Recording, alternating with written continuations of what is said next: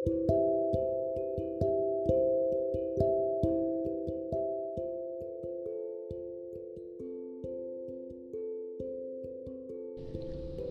दोस्तों, मेरा नाम अंकुर और ये मेरी पॉडकास्ट का दूसरा एपिसोड है,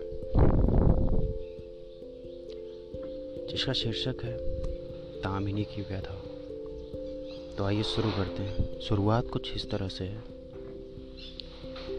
मैं खुश थी बहुत उस दिन। मैं खुश थी बहुत उस दिन, पर रात से बेखबर थी। मैं खुश थी बहुत उस दिन, पर रात से बेखबर थी। अकेली नहीं थी, पर कोई साथ ना दे सका था उस दिन। अकेली नहीं थी, पर कोई साथ ना दे सका था उस दिन। यूँ देखा मुझी को, यूँ छुआ मुझी को। हर बात से बेखबर थी माँ। बहुत पुकारा तुम्हें, पर मैं अकेली थी माँ।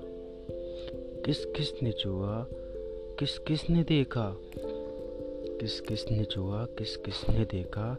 बता न पाऊँगी ये सब। सहन कर गई सब मैं माँ। तुम सुन न कभी पाओगी।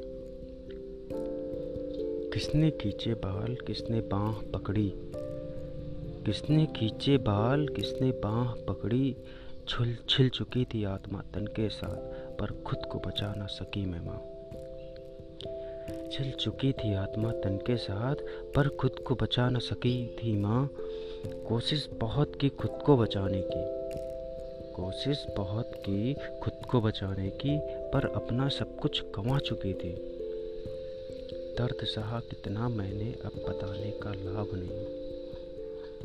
और ये मेरी कविता की अंतिम चार लाइन है, और यही से मैं समाप्त करना चाहूँगा।